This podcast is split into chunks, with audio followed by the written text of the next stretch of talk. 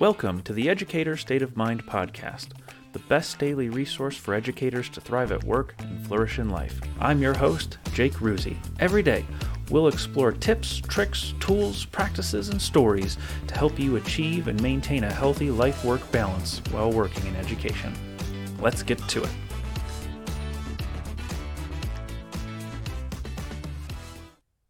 How do we turn some of our work into a bit of a game? That's what we're going to talk about today. And it might sound silly, but gamifying our work can actually lead to a lot more joy than you might think. And some of the stuff that we just have to get done no matter what could stand to be a little bit more fun, anyways. So, today I want to explore how we can bring some joy into our work through turning what we do into a bit of a game. And so, how do we do that? Well, there's a lot of ways to turn what you do into a bit of a game. And so, I came up with a couple of ideas for you. Take them, leave them, but also think through the things that you do on a daily basis and ask yourself this question What would this look like if it were fun? What would this look like if it were fun? And now I've posed this question before. It comes from Ali Abdaal's book, Feel Good Productivity. It's one of the first things he asks in the book. And it's something that I've been trying to think about in my own work. What would this look like if it were fun? How could I make what I'm doing just a little bit more enjoyable? And here's the thing we're working with kids. They aren't going to take us very seriously no matter what we do. So we might as well have a little bit of fun, right?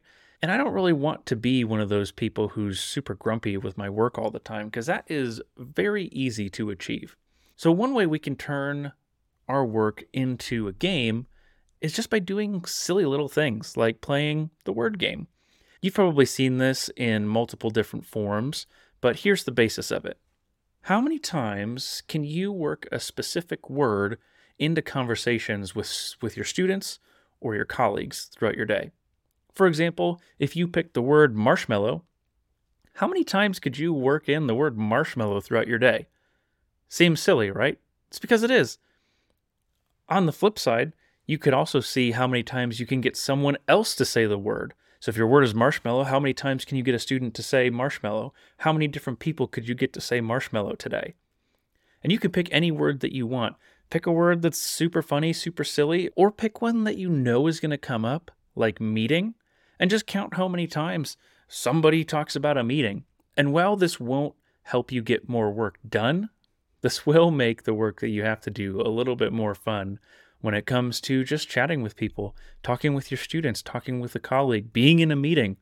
I mean, could you imagine being in a serious meeting and just playing this game of how many times you could say the word marshmallow before anybody comments on it? Who knows? You might get a lot. Another thing you can do is play email bingo. Make yourself a bingo card with some common phrases or topics that come up in emails and challenge yourself to complete a bingo throughout the week with things like when somebody says teamwork or innovation or collaboration, or every time somebody sends you a meeting invite, maybe you check off a square. I would personally add a square for every time I get an email from a parent who is concerned about something so trivial and unimportant that it makes my eyes roll. But that's just me. Add whatever you want. And you could expand this to other things. Maybe throughout the course of a class period, you want to see how many times that one student asked to go to the bathroom so they can avoid doing something. Maybe you could change this a little bit so that Instead of a bingo card, you get a point system. You try to get as many points throughout the day as you can. For example, if you're sitting in a meeting and you want to assign some points to every time somebody asks a question that was already answered because they weren't paying attention.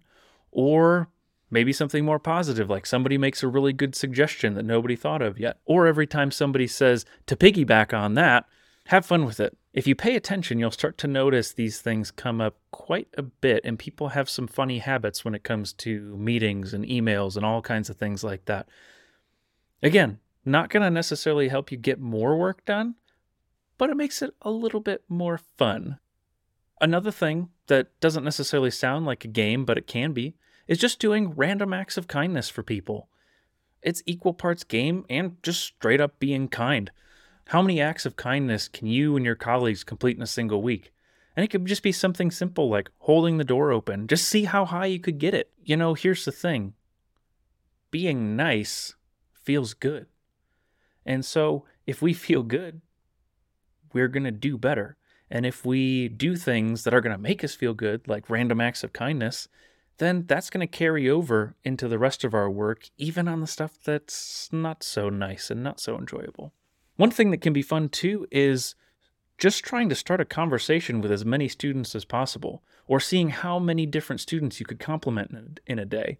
If you work in a big school, unlike me, then this could be especially fun if you try to exclusively play a game like this only with the students who you don't know already or who you haven't had in your class. You could even couple this with the word game and see how many random students you could work in a word or a question or a, or a compliment. And you know, make it genuine. Don't just walk around and start a one sentence conversation with people and then run away giggling because they will think you're weird. But that maybe that's not such a bad thing.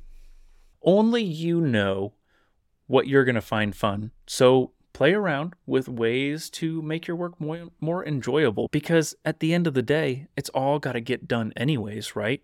So why not make a game out of some of the things that we do? And it doesn't necessarily have to be anything where you're going out and acting silly, like playing the word game or something like that, or playing email bingo, but you could even turn it into the way in which you do your work. Say you have a massive to do list of things to do. Write all of your to do list items on individual sticky notes, and every time you get one done, crumple it up and try to make a basket in the trash. One, it's going to feel good because you're crossing those things off your list and playing a little game while you're at it. But that mountain of work is going to start to dwindle anyways, so you might as well have a little fun with it. Just some ideas for you today. I'm sure you already have a bunch of really great ways that you are already gamifying your work, but maybe you just didn't realize it that or don't call it that. So if you do, let me know. I'd love to hear what kind of games you're playing at work because I would be interested in incorporating them into my work as well to bring myself a little bit more joy. So thank you for listening. I will catch you tomorrow. Thank you for listening to the Educator State of Mind podcast. If you enjoyed today's episode, don't forget to follow, rate, and leave a review.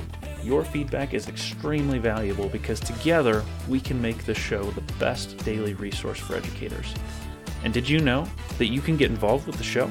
If you'd like to learn more about being a part of the podcast, head over to jakeruzi.com forward slash podcast for more information. I accept submissions for episode ideas, sound clips to include in the show, and invitations for interviews. If you have something important to say, let's get it on the show. Thanks again, and have a spectacular day.